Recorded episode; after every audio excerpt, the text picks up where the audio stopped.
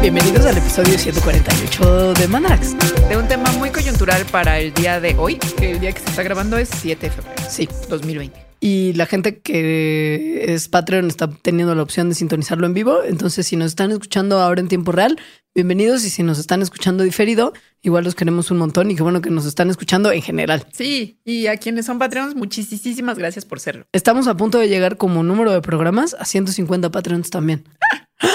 Estamos en el mismo número de Patreons y de programas. Güey, según yo sí. Es una cosa muy cósmica. si hoy fuera 2 de febrero del 2020. Güey, qué loco. Muy astral, muy astral.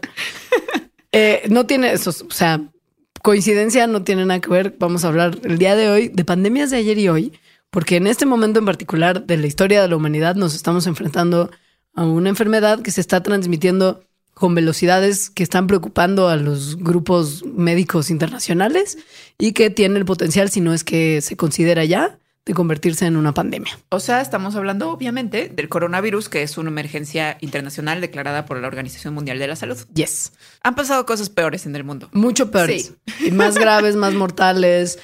Ahora estamos en una mejor posición para enfrentarnos a un episodio de salud internacional, como veremos más adelante, porque estamos mucho más comunicados. Eso tiene también sus desventajas, claro, pero la realidad es que en este momento estamos enfrentándolo de la mejor manera posible. Entonces, antes que nada, Todavía, sobre todo en México, no hay de qué preocuparse. exacto, hay que tomarlo con filosofía y con calma y no entrar Y con en pánico. información. Exacto. Para ponernos en contexto, vamos a hablar un poco sobre qué son las pandemias y de otras pandemias peores que han azotado a la humanidad desde como muchos años atrás. Y al final les hablaremos del coronavirus. Porque pues, Pues sí, porque, coyuntura. porque hay mucha gente que de verdad cree que se trata de cerveza. Sí. Güey, Y yo el otro día me metí, como que alguien puso no sé qué en Facebook, que, que era la publicación de alguien más ya súper desconocido y vi los comentarios. Me dio mucho miedo los comentarios. O sea, como que, la- o sea, quienes no son tus amigos, la Sí. gente allá Ah. piensa cosas muy extrañas. sí, muy extrañas. Muy o sea, bueno, que vino, muy exacto. extrañas. Bueno, no, que- no sé qué tan interesantes. O sea, había mucho comentario de que Dios lo había traído y que Dios se lo va a llevar y que hay una razón porque esté, que bueno, probablemente sí la haya, pero no tiene que ver con Dios. Entonces, bueno, ¿qué es una pandemia? Una pandemia es el brote de una enfermedad que alcanza proporciones globales. Y ocurre cuando una bacteria o un virus, que generalmente son nuevos, se de repente empiezan a ser capaces de infectar a muchas personas de manera muy rápida. Probablemente usted que estudió etimologías en la prepa es una persona súper culta, habrá identificado las raíces griegas de la palabra pandemia, porque pan en griego significa todo y demos en griego significa gente. O sea, le da a toda la gente.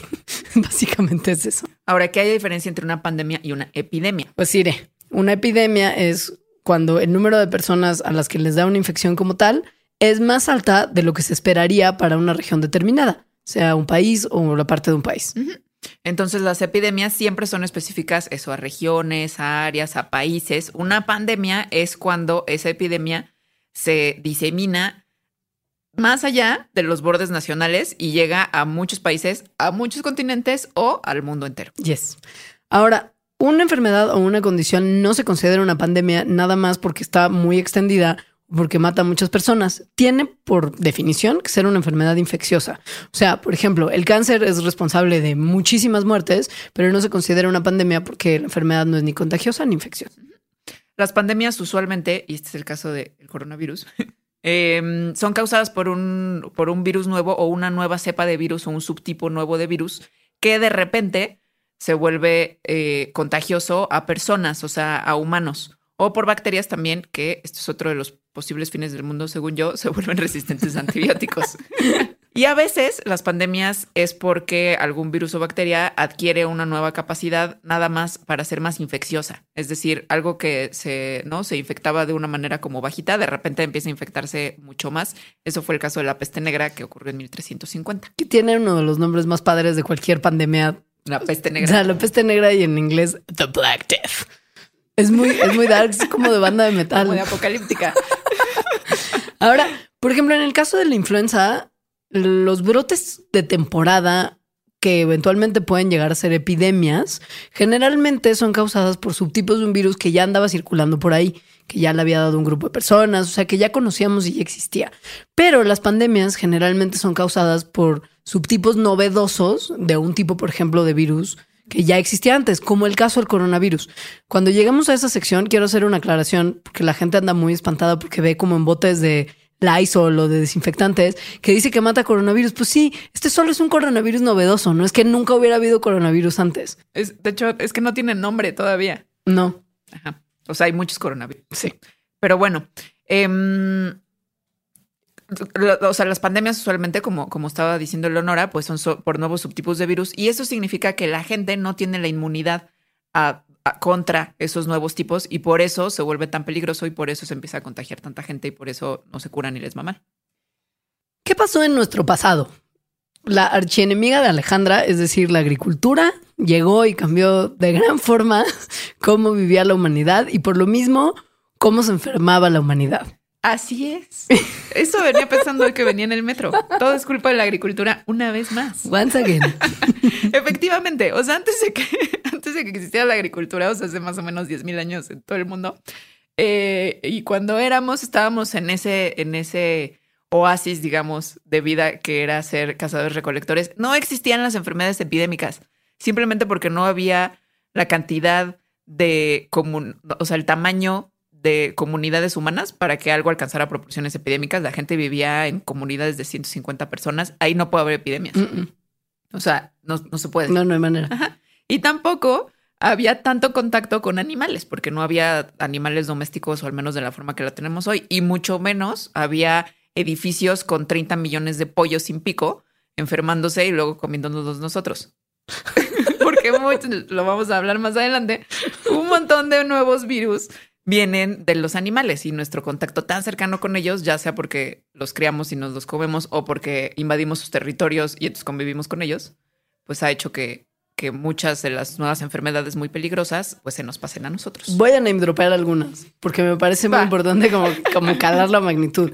Malaria, pum, tuberculosis, pau, lepra, influenza, pum, viruela, pa, pa, pa, no necesariamente vinieron de animales, pero son estas enfermedades que no existían hace 10.000 años. Gracias a agricultura. Gracias.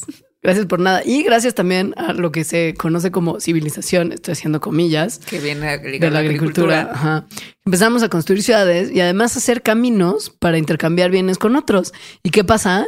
Cuando intercambias, o sea, cuando haces caminos y puedes intercambiar con otras comunidades y luego te peleas con ellas y así, o sea, hay mucho contacto. Pasa, la película Contacto. Exacto, no, contagio. Contagio. Contacto es la de Jodie Foster cuando va a ver a los aliens y son su papá. Sí. Ups, spoiler.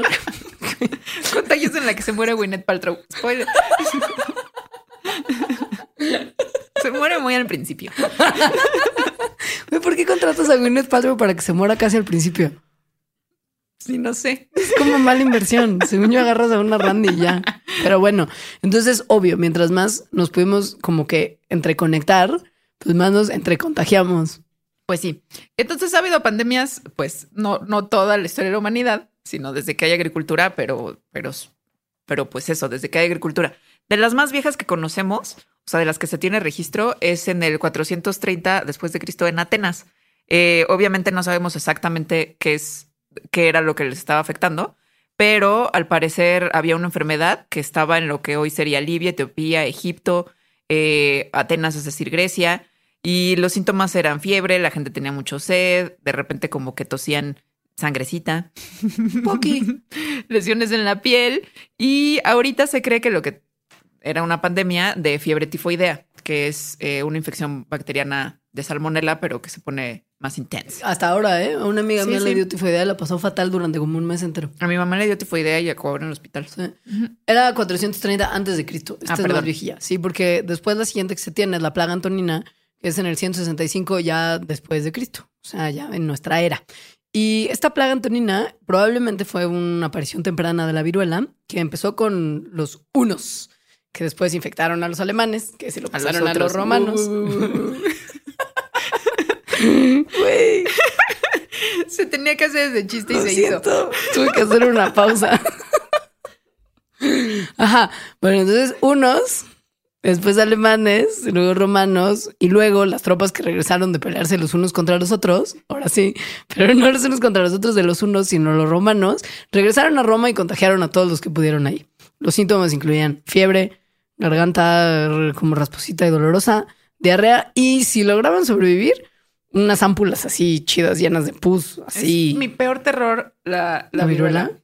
Es que hay otro mandarax que se llama el virú, que es de los primeros mandarax, que lo pueden tal, escuchar. Ahí hablamos más de, de, de la viruela, hablamos también del ébola y así. Y ahí se habla de mi terror a la viruela y que que fuiste contacté al ejército. Sí. Efectivamente. Güey, ¿te fijas que si hubiera sido que la viruela no se hubiera erradicado antes de la época de Facebook, nunca se hubiera podido erradicar porque la gente no hubiera vacunado a sus hijos?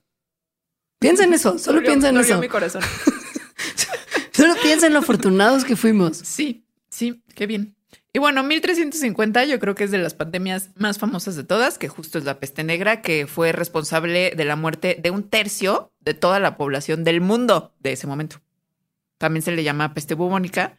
Eh, empezó en Asia y había movimiento comercial, entonces se la llevaron a Europa, en particular entró por Sicilia y empezó a matar a un montón de personas, entre 75 y 200 millones de personas entre Europa y Asia. Lo causa una bacteria muy malévola que se llama Yersinia pestis y que causa varios tipos de plaga, ¿eh? La septicémica, la neumónica y la bubónica, que lo que se caracteriza, también ya lo hablamos en algún mandarax muy darks, es que da unos, unos como, sí, como unas llagas acá bien grandotas que se llaman bubones. Eso peste bubónica. Ahora, Que más te dan como en el pliegue, ¿no? Como en la axila, en el cuello. Me da ansiedad que todo lo No, que se, o sea, lo que se acumula en el pliegue me da como mucho. Pero bueno, esta enfermedad, bueno, la, la- la peste, es una enfermedad que se conoce como ensotia. O sea, es de un tipo de enfermedades que se conocen como ensotias. Estas son enfermedades infecciosas que afectan de forma muy continuada a una población animal durante periodos de tiempo por- prolongados en un área geográfica limitada. Es lo que equivaldría en términos de medicina humana al de endemia, o sea, como de una enfermedad endémica de una región. Este es de un, sí, de un grupo de animales en particular que son muy azotados por un tipo de, de enfermedad en particular. En este caso eran las ratitas. Las Bueno, varios ratitas. tipos de roedores. Sí. Sí. Y de hecho hay en América. Ah, sí, sí, sí. sí, O sea, de hecho ha habido casos recientes en Estados Unidos de peste bubónica que no se transforma en una epidemia, pero sí hay personas que se las han pasado. Estas, no me acuerdo cómo se llaman, unos roedores que viven en el desierto como por Texas. Ajá, que seguro alguien se come o algo así. ¿no? No sé. Eh, pero bueno, la plaga, esta plaga, que así también le llamaban la peste, eh, estuvo recurrente, o sea, se terminó en el siglo XIV, digamos, con esas grandes proporciones, pero estuvo de manera recurrente teniendo brotes en Europa hasta el siglo XIX. Mató Mazo como entre 475, o sea, se calcula que es como entre 375 y 475 millones de personas. No, se redujo la población a eso. O sea, mató Ah, claro, era de 75 y 200, 475 exacto, a sí. 375. Ajá, sí. sí. Bueno, 100 millones de personas. Sí, entre 75 y 200 Mm, millones. ¿cómo ves? Más o menos. Eh. Buen control poblacional. Y otra muy famosa que esta me da mucho miedo a mí es la que se le llamó la, la influenza española o la gripe española de 1918, que tenía poco español en realidad. Eh, esta fue causada por un tipo de influenza muy famoso aquí en México, que ¿Cómo? es el H1N1. Efectivamente. Sí. Se parece mucho a nuestro H1N1, en Es realidad. el mismo tipo. Sí. Ajá. De hecho, ah, em, bueno, había características epidémicas similares, como que, por ejemplo, la mortalidad era muy alta en personas menores de 5 años, entre 20 y 40 años, que eso es muy raro, y mayores de 65 años. Entonces, esta mortalidad en personas eh, jóvenes, adultas, o sea, los de 20, 40 y sanas, eh, fue como una característica única de esta pandemia. Y entonces se ha analizado el virus, o sea, este H1N1 de 1918, para ver qué propiedades tenía que lo hizo pues, tan devastador. Y no se sabe muy bien. y bueno, en este momento de la historia, pues no existían antibióticos todavía, no se descubrían, no había vacuna para, para la influenza.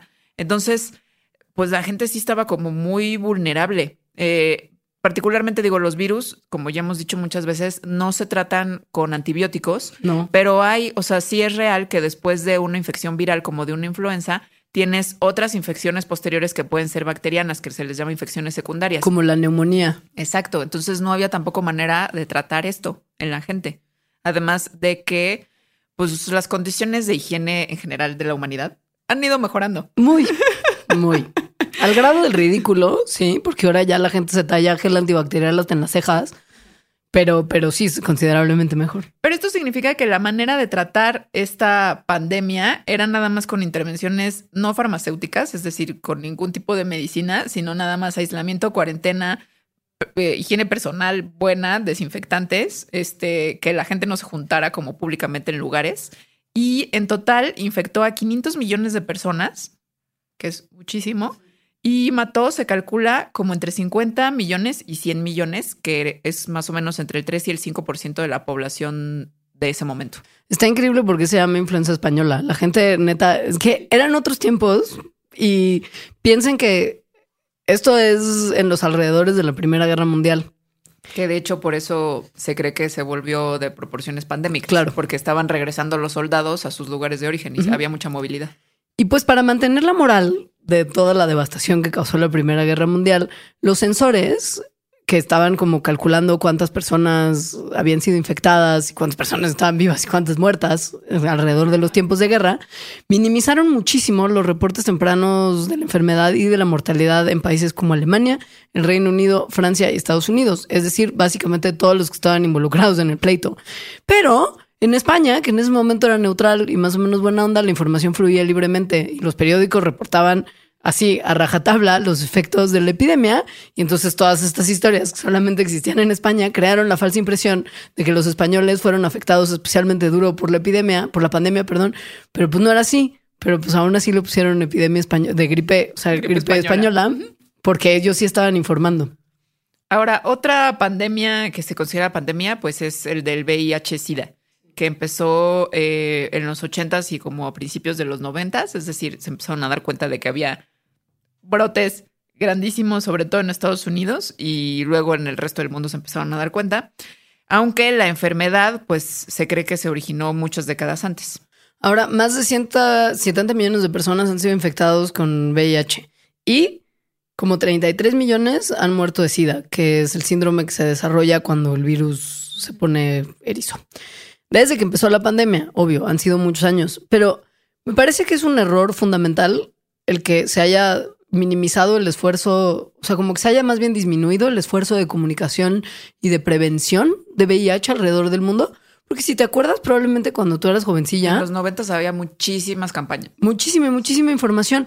Y hoy en día la juventud ya no está enterada ni de la gravedad del problema, ni de la necesidad de tener relaciones sexuales protegidas, ni de tener las mínimas precauciones que nosotros, o sea, nuestra generación ya internalizó. Pero un montón de gente joven está haciendo unas loqueras que estoy segura que los números de contagio de VIH van a volver a repuntar por tarados.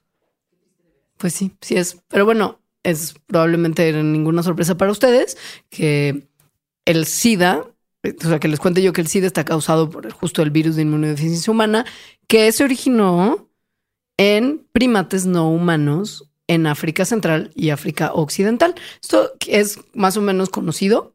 Secreta, se ha hecho mucha teoría de la conspiración de si en realidad sí fue como una zoonosis que brincó a los humanos o fue como un laboratorio maligno que quería controlar la población africana.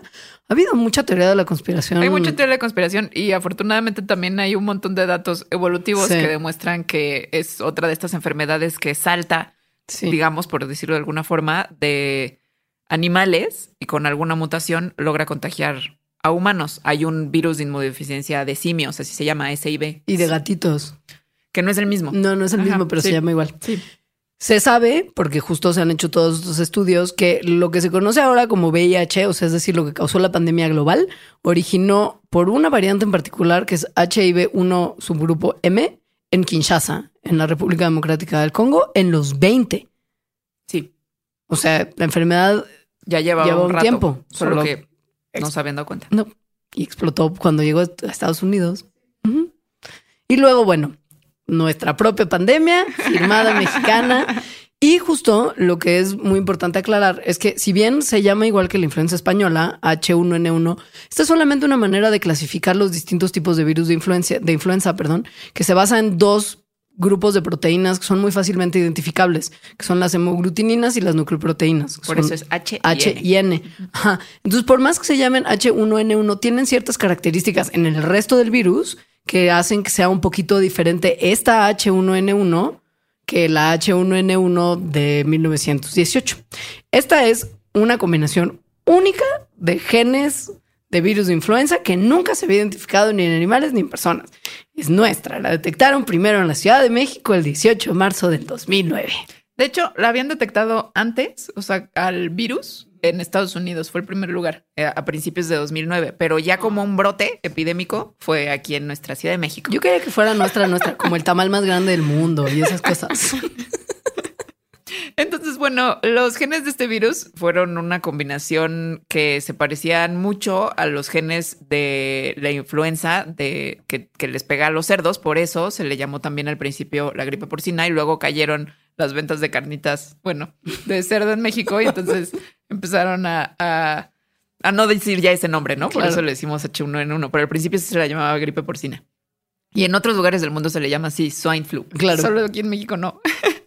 Ahora, después de que justo empezaron a ver como brotes tempranos en América del Norte, parte de lo cual somos nosotros, no somos como América Central, sorry. Este nuevo virus de influenza se empezó a mover rápidamente alrededor del mundo. Y para la hora en la que la Organización Mundial de la Salud declaró que era pandemia, que fue en junio de 2009, ya había llegado a 74 países y territorios. Y, Y, ahorita ya está en todo el mundo. exacto, O porque sea, bueno, ha habido infecciones en todo el mundo. sí, como que no es que desapareció, se, se disminuyó el número de contagio y por lo mismo se le ya no estamos en situación de pandemia, pero a uno le puede seguir dando H1N1. Y bueno, había cosas como atípicas o que hacían diferente a esta influenza de las influencias estacionales que generalmente ocurren pues durante los meses de invierno y que hay campañas y campañas de vacunación y eh, información, etcétera. Esta, su pico fue durante el verano, lo cual era, o sea, como su mayor actividad, lo cual era raro.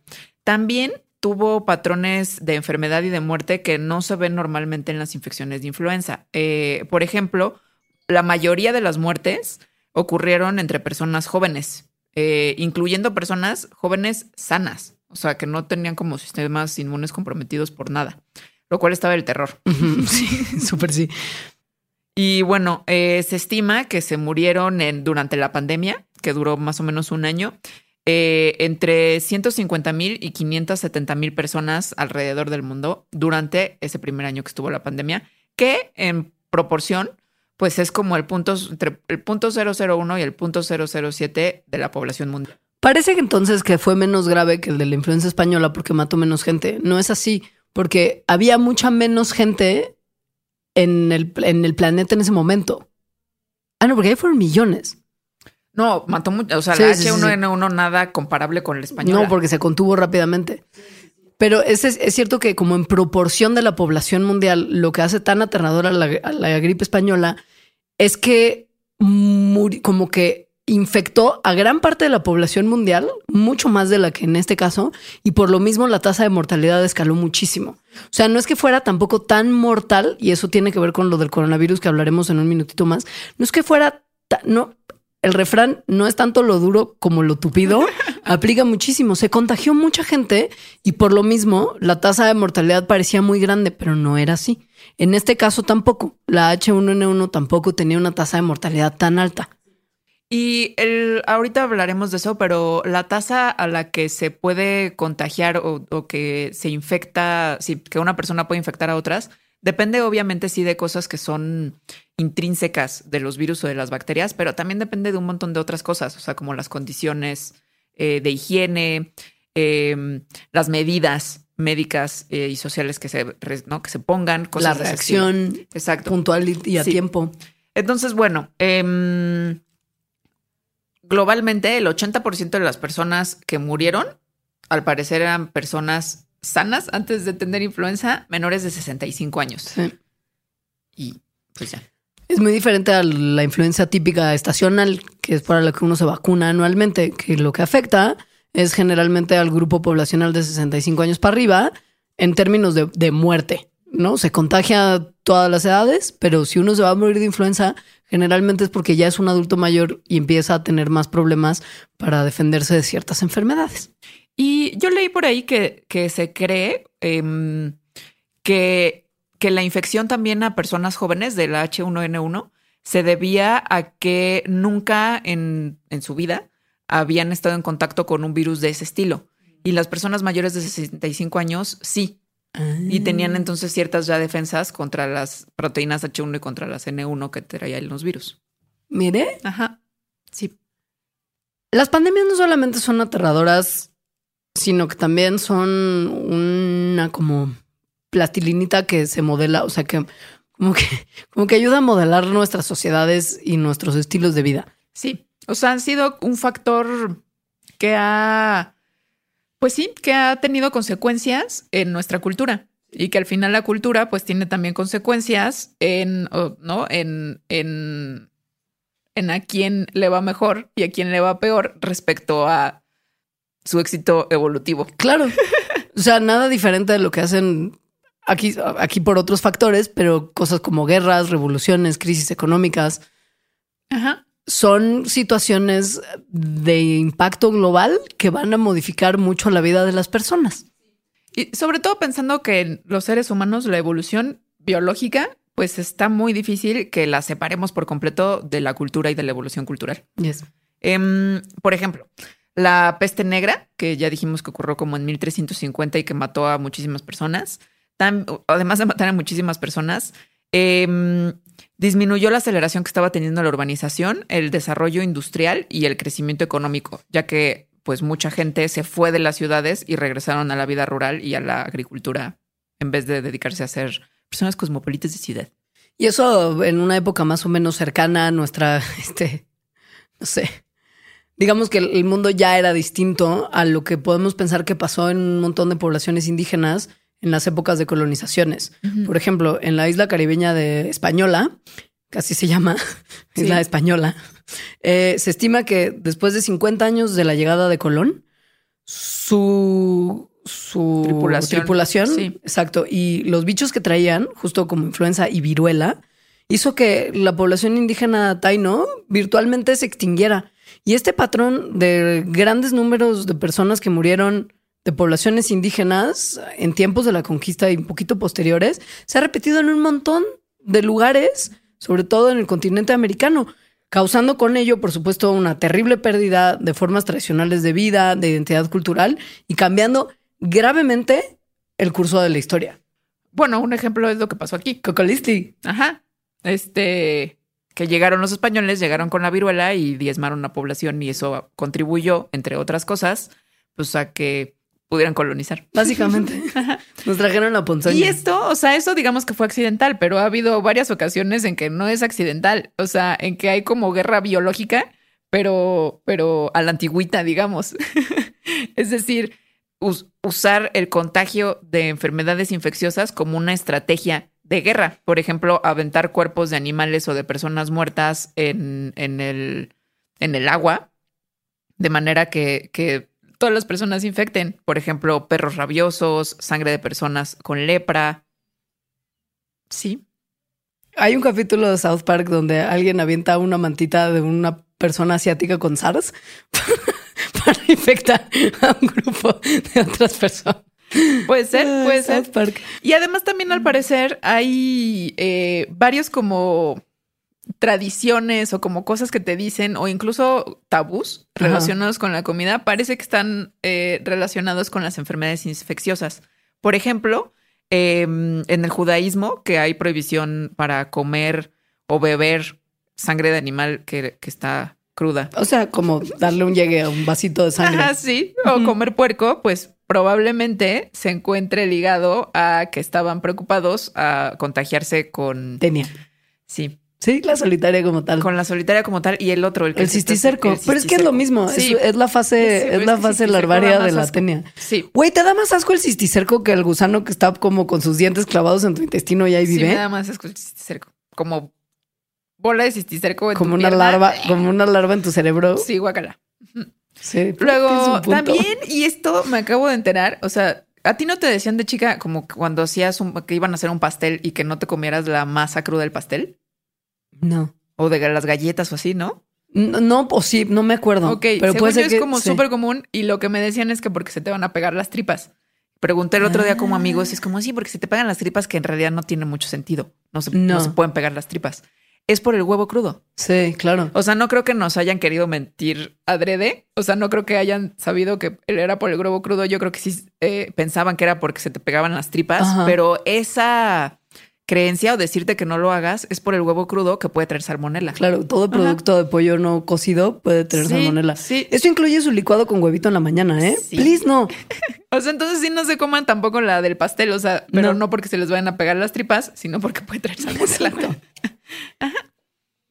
Independientemente de este estudio de cómo las pandemias nos han afectado ya, ¿qué pasaría si en un momento cercano, como ahora, o sea, imagínense que en vez de ser Wuhan coronavirus hubiera sido Ébola. o una variante más malvada de influenza como una que afectó en Hong Kong a muy poquita gente, 12 personas, Sí, pero que se moría uno de cada tres, Sí, que era en 2018. H5N7. Ajá. Ajá. Sí. Si nos llegara a pegar una cosa así para todo el movimiento de gente que hay en el mundo, WTF pasaría. Va- vamos a valer madre. ¿Crees? Sí. Sí. O sea, sí. O sea, cañón. no, no estamos listos. Estamos cero listos. Cero listos. Es cero listos y por cosas que no pensamos que no estamos listos, que es peor. Claro, porque no podemos preverlas realmente. Sí. Y esto nos lo ha enseñado, pues, muchas de las epidemias más recientes o emergencias internacionales, como la que se acaban de declarar que ha habido otras cinco, eh, que no han tomado como proporciones así de que el mundo esté en riesgo, pero lo que ha sucedido en, en donde han estado localizadas sí nos muestra que si ocurriera, o sea, si se empezaran a diseminar a todo el mundo, sí vamos a valer madres. Tal cual.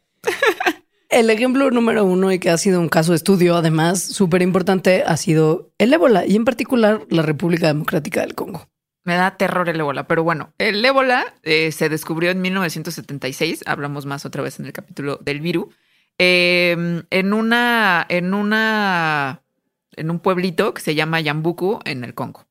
Y a partir de entonces, eh, bueno, más bien en el 76, como apareció, hubo el brote, se quitó el brote, no se vio durante los siguientes 20 años y luego regresó pero en muchas ocasiones. En forma de fichas.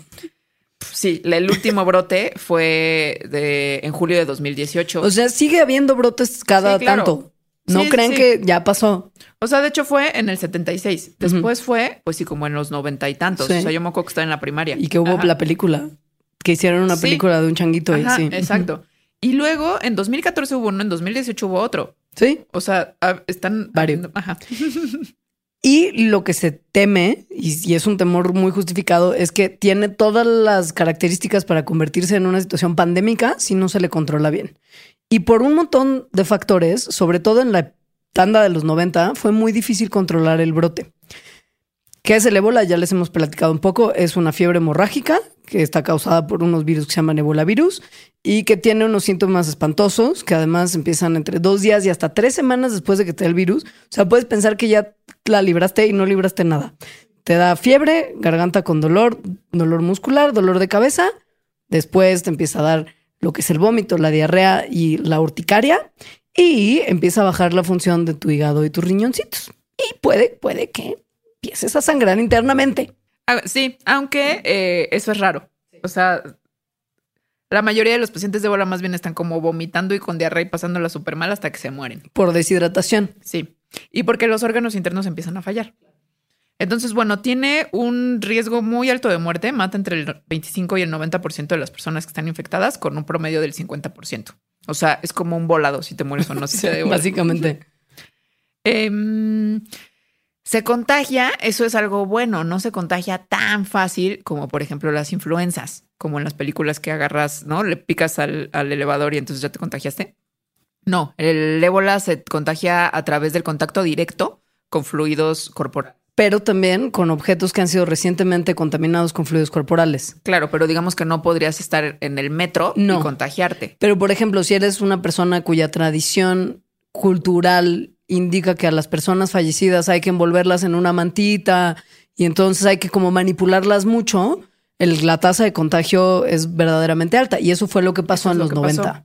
Eso es lo que pasó y que además en los siguientes brotes en el Congo, o sea, efectivamente los rituales funerarios allá eh, implican interactuar con el cuerpo de las personas difuntas. Les ha pegado culturalmente también bien gacho porque Sí. no los dejan hacer eso, Claro. obviamente, ¿no? No, pues se obliga a hacer cremación o, Sí. o entierros como más occidentalizados, por decirlo de alguna manera, Los- sí. que implican, por supuesto, mucho menor contacto con, con, la Sí. con el foco de infección. Entonces, eh, se cree que el virus, su reservorio natural, es decir, los, la especie que, naturalmente la tiene y donde el virus muta y, y no les causa enfermedad, son los un tipo de murciélagos, murciélagos que, que comen fruta y que debido a la expansión urbana de las poblaciones en esta parte del mundo, entonces llegan y se comen el territorio, o más bien comienzan a vivir en territorio donde viven estos murciélagos y de esa manera se vuelve más fácil que la enfermedad brinque de murciélagos a personas. Buenas noticias. A finales de 2019 se aprobó una vacuna contra el ébola en Estados Unidos. No hay tratamiento, pero ya tenemos una fuente de protección. Ahora, si el virus muta, la vacuna, como mira, como el viento a Juárez. Pero por lo menos ya hay un tipo de protección contra algunas de las variedades que se han identificado hasta ahora.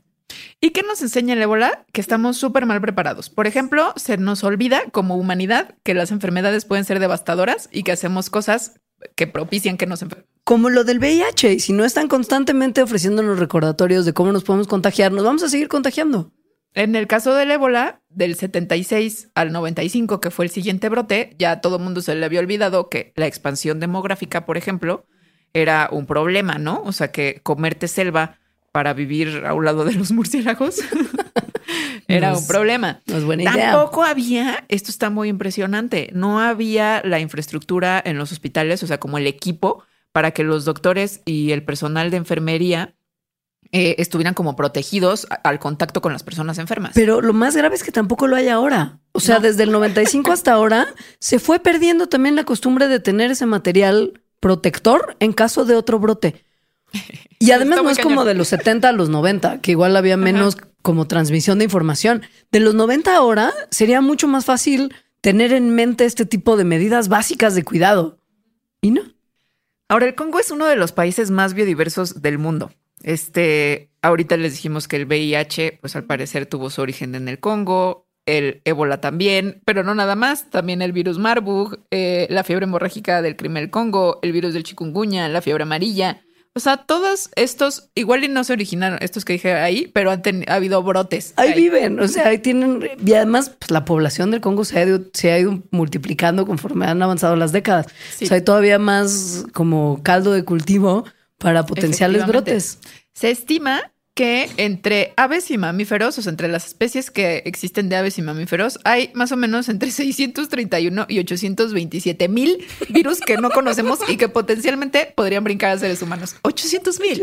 O sea, Ahora, irónicamente, el Congo ha tenido una muy buena historia de mantener sus enfermedades contenidas, probablemente porque es una nación muy pobre y viajar a través de, sus terrenos que son complicados y medio inhóspitos es, es complejo.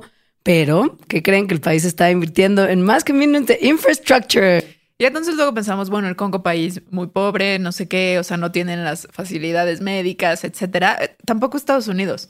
O sea, no hay- el mundo no las tiene. Pon tú que justo gracias al ébola nos enteramos de la existencia de una unidad de biocontención en la Universidad de Nebraska. O sea, random es la última vez que van a oír hablar de Nebraska en su vida, estoy segura. y esta unidad está diseñada para tratar a víctimas de ataques bioterroristas o de pacientes con enfermedades infecciosas peligrosas como el ébola. Entonces, en 2014, que se infectaron tres eh, personas estadounidenses con el ébola y se los llevaron a Estados Unidos, los llevaron a esa unidad de biocontención. Que está vacía la mayor parte del tiempo, porque no es que necesariamente haya como pacientes que lo necesitan, pero ahí lo mantienen. O como sea, de hecho lo habían construido en 2003 y, y habían pasado muchos años sin que se usara. Nueve. La- el, el equipo entrenaba con maniquíes para mantenerse en forma. Pero bueno, ya que se los llevaron en 2014 estas tres personas, durante 10 semanas había 40 miembros del staff tomando, o sea, cuidando a tres personas infectadas. O sea, 40 personas para cuidar a tres. Costó un dineral además tenerlos como preparados, más de un millón de dólares. Una persona se murió, pero a ver, un millón de dólares para tres. Eso no es, eso ni, o sea, eso No, ni no siquiera es una sentido. epidemia, no, es nada. ¿qué? Nada. Imagínate Y una epidemia. y güey, uno se murió. Además, hay- o sea, 300 mil dólares se tiraron a la basura porque un vato se murió. O sea, no hay el dinero en el mundo, literal, no hay el dinero en el mundo para poder cuidar de una epidemia, una pandemia de ébola. Ahora, Y además- ¿qué ma- este dato, espera, Sí. este dato está muy impresionante. Entre, o sea, en el cuidado de estas tres personas en Estados Unidos, se produjeron 1.680 kilos en- de cosas contaminadas, o sea, entre guantes, sábanas, eh, productos de desecho que después fueron quemados. 1.600 kilos. No hay tampoco las cosas, no hay los kilos suficientes de sábanas en el mundo para, para, para contener un brote epidémico de ébola. Y además, a ver, esta es una de tres facilidades en Estados Unidos que están listas para recibir a pacientes de enfermedades graves infecciosas. Los National Institutes of Health, el Hospital de la Universidad de Emory y este Centro Médico de la Universidad de Nebraska. Solo hay tres lugares en Estados Unidos. O sea, en 2014, solamente esos tres lugares, cuando estalló esta nuevo, este nuevo brote de ébola, solo había tres hospitales en Estados Unidos que estaban medianamente listos para recibirlo en Estados Unidos, donde hay como mucho cuidado de este tipo de cosas. Acá, No, no hay las suficientes cosas ni en Estados Unidos, porque además una pandemia se extiende durante meses, Claro. incluso años, ¿no? O sea, eh, eh, no existen el personal médico, no existen las camas en los hospitales, no existen las jeringas. el material. Ajá. ¿Qué pasa con las otras cosas que se tratan en el hospital, como, como cirugías menores? ¿No? ¿De- de- ¿Qué, qué- qué haces con esos pacientes? No, no. Eh, O sea, durante, durante el, este, ¿cómo se llama? Cuando en Puerto Rico hubo un Huracán, el huracán un María. huracán y que se quedaron como un mes sin luz. Al parecer, las bolsitas del suero que se usan en Estados Unidos en los hospitales las importan de Puerto Rico. Se quedaron sin bolsitas en Estados Unidos en los hospitales. No, eso no era una pandemia. O sea, se quedaron sin bolsitas para sus daily cosas porque no las podían traer de Puerto Rico porque había un apagón. Imagínense que hubiera una pandemia donde de repente, no sé, China y la India cierran fronteras, casi todas las cosas que se utilizan en los hospitales, o sea, jeringas, este, la manguerita, ¿no? Que te pasa el suero, todo eso viene de China y de la India. O sea, los hospitales se quedarían sin, sin cosas. Topa, de influenza ya lo vimos, porque justo ya hubo como, como, como brotes importantes que han puesto el sistema estadounidense medio en jaque. Y no solamente pone peso en los hospitales, sino piensa también en las personas que desarrollan las vacunas de la influenza, pon tú. Si hay un brote grande, se tienen que producir más vacunas para tratar de inyectar la mayor cantidad de personas y contenerlo. Pero la mayoría de las vacunas de influenza se hacen haciendo que virus crezcan en huevos de gallina, ¿no? Que es un método muy viejo que se ha usado Además así que el se mismo- tarda mucho. Sí, es- se ha usado 70 años. Y cada uno, además, pues bueno, cada variante es diferente. Entonces tiene que ir ajustando la, vac- la vacuna. Es como una cosa artesanal, más que la chela artesanal que ustedes se toman, que cree que es artesanal. Y funciona para los números de vacunas que se tienen que producir para una vez al año para la influenza estacional. Pero si de repente hay una cosa que se sale del calendario de producción normal de las vacunas, fritos.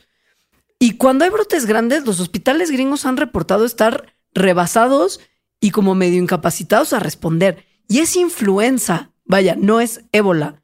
La tasa de contagio de mortalidad es mucho más baja. La tasa de contagio es más alta, Claro, pero, pero la, la de mortalidad, mortalidad, es más ajá, sí. Entonces, bueno, no estamos preparados, No. tal cual. Sí.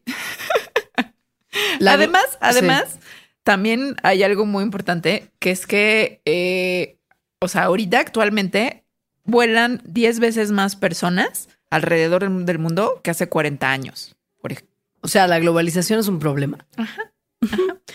Y las barreras geográficas que antes mantendrían un poco contenidas a las enfermedades han ido desapareciendo, haciéndolo como más global que local.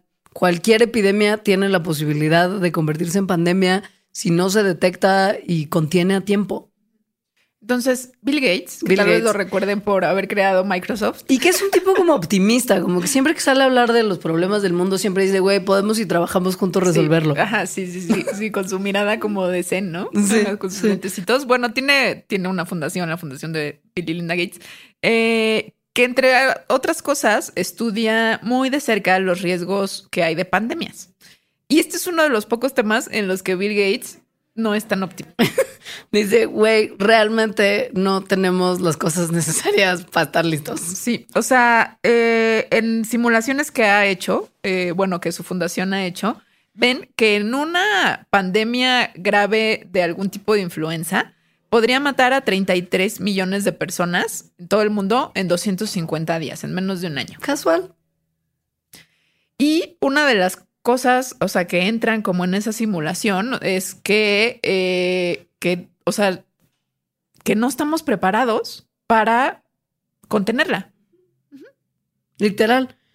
Y cosas que parecen muy obvias como quizá bloquear los puertos aéreos y la salida por tierra de zonas como lo que están haciendo ahora en Wuhan, que pronto ya pasaremos a eso. De repente también fuerza a la gente a transportarse por pánico de maneras que no están contabilizadas y que no tienen, por ejemplo, las fuentes como de revisión que tienen los aeropuertos grandes, como, ¿sabes? Si te vas ahí como volando en una avionetita que lograste conseguir porque te da... No, o te vas por tierra. O te vas por tierra. Sí, que además, si te vas por tierra, estás en contacto con más personas. Claro. Sí. Y no hay manera justo de que se hagan como puntos de control para asegurarse que las personas que están saliendo de las fronteras estén sanas. Entonces, bueno, no, no, no estamos preparados.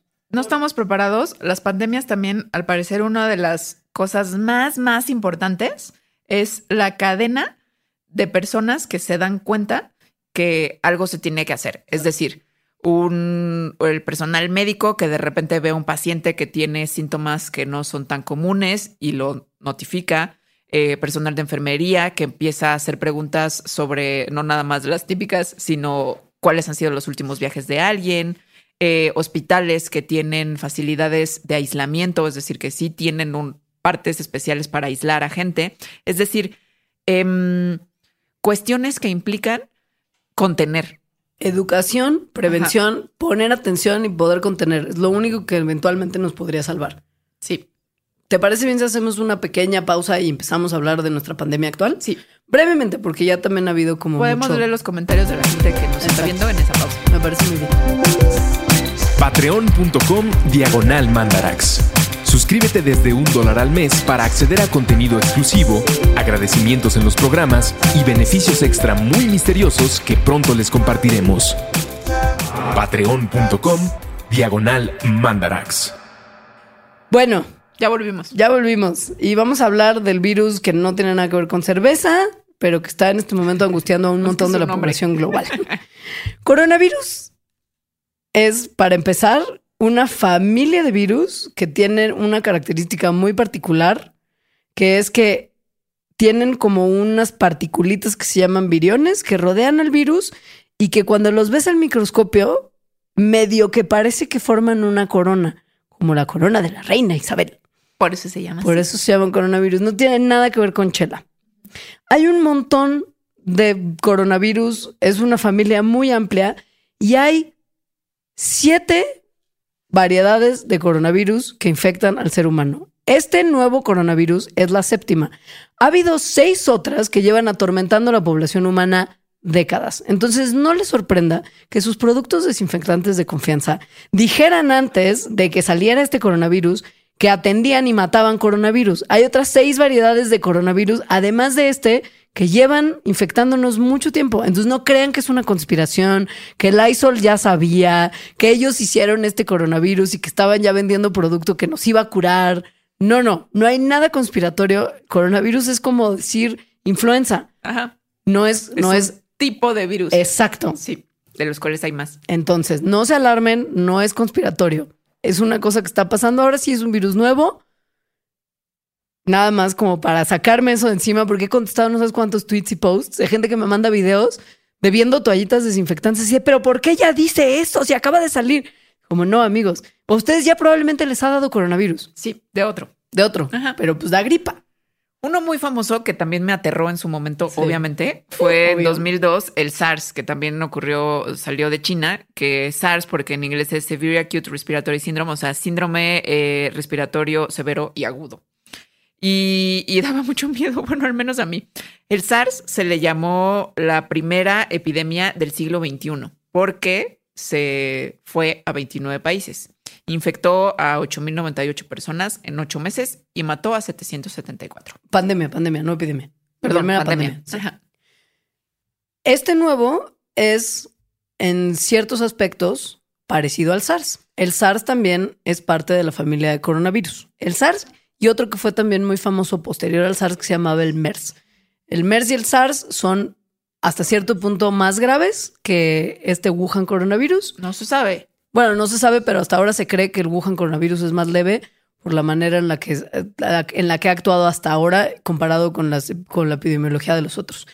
Pero todos son coronavirus.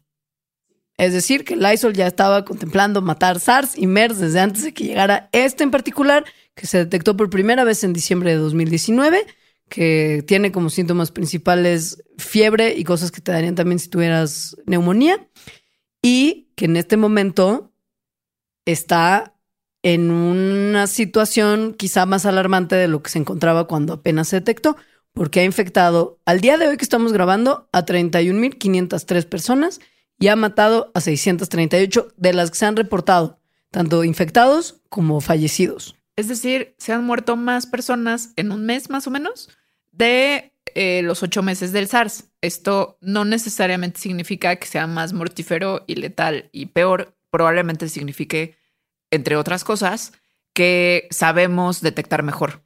Y que, y que hemos detectado más gente infectada. O sea, si dijimos que SARS infectó a 8 mil y este lleva 31 mil, es obvio que el número de personas que fallecieron va a ser mayor. Justo, no es tanto lo duro, sino lo túpido. Vuelve a aplicar el refrán. Ya se ha pasado un montón de países, es decir, no se quedó en China, sino que ya viajó a Australia, Bélgica, Cambodia, Canadá, Finlandia, Francia, bla, bla, bla, bla. Estados Unidos, México no. Bueno, eh, los coronavirus, todos se infectan, bueno, bien, se diseminan a través de gotitas del aire que son expulsadas cuando una persona infectada pues tose o estornuda y más o menos pueden viajar dos metros. Contaminan, o sea, el lugar en el que se queden es un lugar contaminado, por ejemplo, eh, la chapa de una puerta, el micrófono en el que grabamos Mandalax, el micrófono en el que grabamos Mandalax, eh, el tubo del metro, el botoncito, que me encanta el ejemplo, ¿no? Porque creo que es de la película Contagio, el botoncito del elevador, etcétera. Se cree que el reservorio principal, así como de otras influencias de las que ya habíamos hablado, es que el reservorio natural de este virus es el murciélago.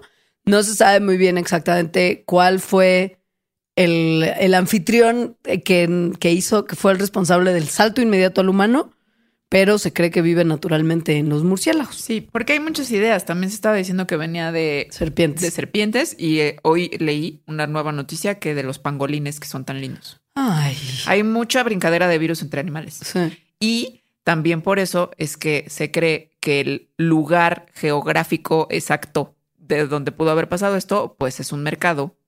También en el SARS se pensó que fue un mercado en China muy grande. Bueno, diferentes lugares, diferentes mercados, pero donde hay un montón de venta y de, y de comida de, estos de, de, animales que normalmente no se. Así es. O sea, ¿qué razón tenía Morrissey al decir meat is murder? No nada más por la muerte de los animales, sino la nuestra. No, no, está bien. ¿Cuánta razón? Mm. No me toques ese son.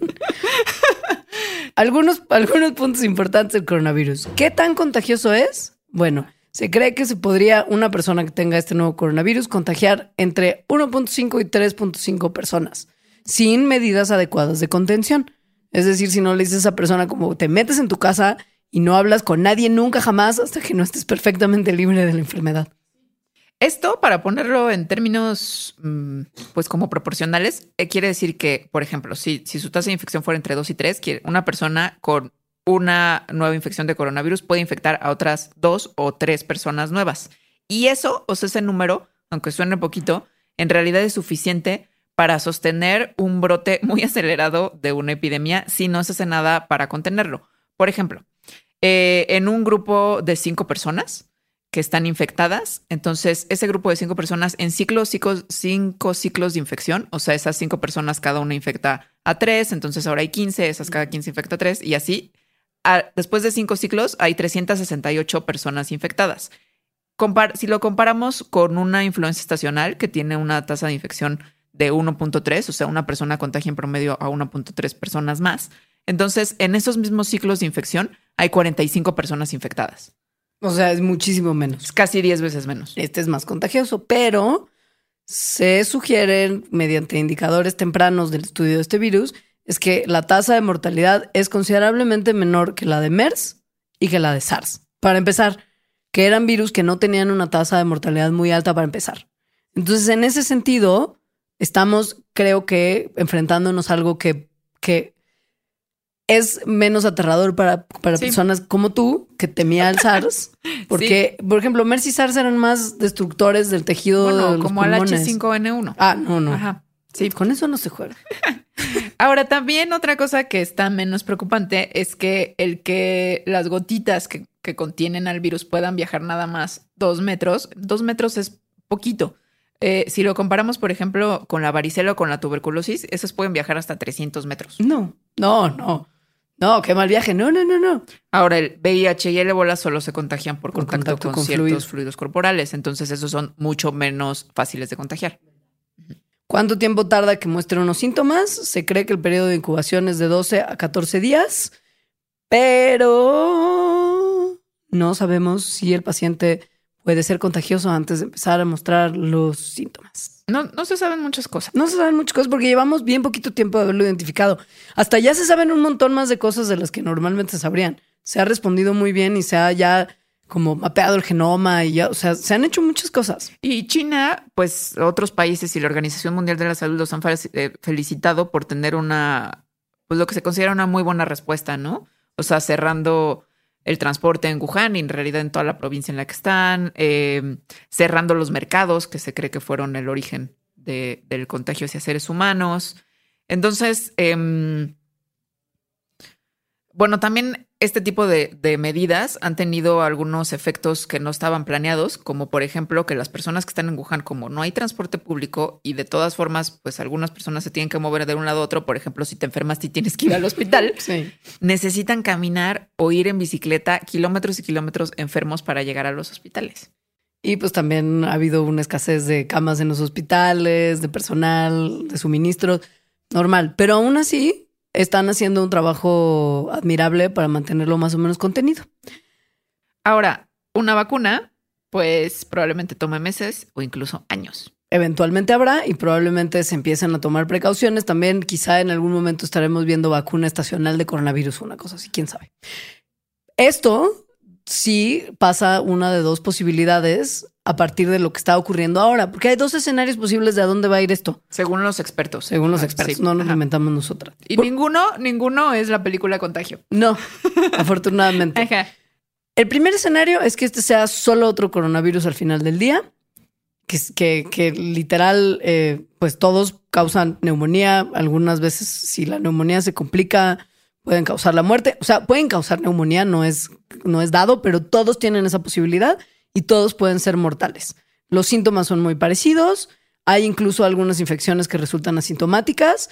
Si vemos que este contagio se sigue propagando, pero se empieza a controlar también la cantidad de gente que fallece, es probable que empecemos a desarrollar todos una mayor inmunidad y que en brotes como próximos de esta misma variante coronavirus estemos todos fisiológicamente más listos para recibirlos. Todo eso puede ser y que este Wuhan coronavirus se convierta en un coronavirus más como, Como las otras seis variedades. Ajá. Ahora, eso significa que hay más coronavirus, es decir, más cosas que enferman gente y que las pueden matar. Bueno, pero pues eso ya, o sea, Sí, ya bueno, está ya. pasando, ni modo, ya. El siguiente escenario es que el coronavirus se convierta en una influenza estacional. Es decir, lo que hace estacionales a las influencias es que los virus no pueden tolerar los cambios en temperatura y en humedad que hay en las estaciones. En particular, los virus prefieren las condiciones que son frías y secas, es decir, las que ocurren durante el verano, digo, durante el invierno y más o menos durante la primavera. Entonces, eh, por eso casi todas las influencias y todos los coronavirus que se conocen no ocurren en general durante los veranos o bueno, los meses que son más cálidos y más húmedos. Eh, si este nuevo coronavirus es así, entonces probablemente una vez que llegue el verano, las infecciones van a empezar a llegar a cero. Esto es una buena perspectiva, siento. Cualquiera de las dos son de alguna manera alentadoras. Entiendo que en este momento la cosa se ve más grave de lo que estos escenarios plantean, pero eventualmente la tasa de contagio va a bajar. Las enfermedades Sí, o sea, suelen si tener es- una si es curva. este- sí, si es este escenario en el que se vuelve estacional, entonces va a ser estacional como las otras influencias. Las influencias matan a mucha gente. Sí, Las influencias o sea, estacionales. obvio, no pero es es, que nos- como el punto uno por ciento de la población mundial. Claro, y ya se desarrollaron vacunas que ayudan a que te contagies menos de influencia estacional, solo que la gente no se las pone. Sí. Pero bueno, eh, me parece que con eso quizá podemos cerrar, con, porque es un punto positivo, ¿no? O sea, no se están, no se están pensando en escenarios de súper terror. O sea, no está la preocupación, por ejemplo, de que fuera el ébola y que llegara a muchos lugares del mundo que no tiene el patrón estacional, ¿no? Que, que además es una muerte terrible. Em, también se está viendo, los números suenan súper grandes, porque en realidad sí están súper grandes, pero, pero mucho de estos números lo que se cree es que es porque en este momento hay mucha más información de la que había, por ejemplo, hace 17 años con el SARS. Es decir, se están detectando con mayor precisión las personas que están infectadas y las personas que mueren por el coronavirus. En el SARS probablemente no. O sea, probablemente había más y no se supo. ¿Y qué te parece que así terminamos? Me parece muy bien. Entonces, no se preocupen, lávense las manos. Eso, como siempre, lávenselas bien. El gel antibacterial no sirve, no lo usen. O sea, sí es súper importante lavarse las manos. Sí, es nada más eso. Lavarse verdad. las manos y no tocarse la cara. Y si estornudan, el codo. Recuerden no estornudar en el pliegue del Sí, codo. No sé quién sí. los mexicanos aprendimos muy bien a lo de la influenza. Y luego también hay un montón de enfermedades, entre ellas virus y bacterias, lo que en inglés se llama foodborne disease, que no sé cómo se llama en español, em, que nos contagiamos al comérnoslas. O sea, pensamos que las enfermedades que, o sea, que si un alimento nos hace mal, nos va a enfermar de la panza y ya. Y no es cierto. o sea, un virus puede ser de cualquier cosa, es decir, puede ser tipo una influenza y te la contagiaste porque te comiste unas carnitas mal cocidas o algo así. Entonces, mitis morder, recuerden las palabras de Morrissey y, y ya. Ahora, también si una lechuga mal lavada o una fresa Claro. mal lavada te puede dar el cisticerco, ¿eh? El cisticerco O sí. sea, laven también todo, Pero hablando cocinen de bien las cosas. Sí. Coman menos carne. Eso sí, pero por un montón de razones, ya saben. Y si no son Patreons, sean Patreons. O sea, hoy no viene el caso porque estamos haciéndolo en vivo. Para los que están viendo en vivo, pues es que ya son Patreons. Pero si usted está escuchando este programa grabado, lo invitamos a conocer nuestro sistema de patronazgo y mecenazgo. Sí, donde nos ayudan a que Mandarax pueda seguir existiendo, que pueda seguir existiendo gratuitamente para personas que no pueden o no quieren pagar Patreon. Eh, y en Patreon tenemos algunos otros beneficios para las personas que nos están apoyando, que es como que nos puedan ver en vivo cuando lo hacemos en vivo, eh, invitaciones a los Bardarax. Vamos en algún momento a tener alguna playerita o algo así, habrá descuentos. Este año va a haber una sorpresa y va a haber descuentos en esa sorpresa. Sí. Eh, ponemos cosas extras en Patreon, de repente un videíto, escribimos cosas, hay más interacción, les preguntamos de qué, qué tema quieren que sea, hay, hay preferencia para eso, en fin. O sea, les damos todo lo que podemos, digamos. Gracias a los que ya son, gracias a los que escuchan de cualquier manera. Les recordamos que tenemos varias redes sociales, además de patreon.com diagonal mandarax. Tenemos nuestro Facebook, Mandarax lo explica todo, nuestro Instagram, las mandarax, nuestro Twitter, arroba mandarax, y nuestros personales. El mío es Twitter, arroba alita-emo El mío es arroba leos. y, palabra clave. palabra clave. Para mí, ah, una acotación antes, chale, no, qué bajón. ¿Qué? Eh, se me había olvidado. Ojalá que hayan llegado hasta acá y no le cambiaron en su, en su. Ajá. Hay dos tipos de componentes que se llaman N en los virus de la influencia. Una sí Influencia. es influenza. Uno sí es una neuroproteína y otra es la. Ah, Nos lo acaba de decir sí, un Patreon. se me fue. Neuraminidas. No. Em, Era algo así. sí. Chale. Se me fue. No puede ser. Qué frita Esteban se soy. ríe. Esteban se ríe de mí. Se los pondremos en Patreon. Sí. En fin. Tu palabra clave. Mi palabra clave es.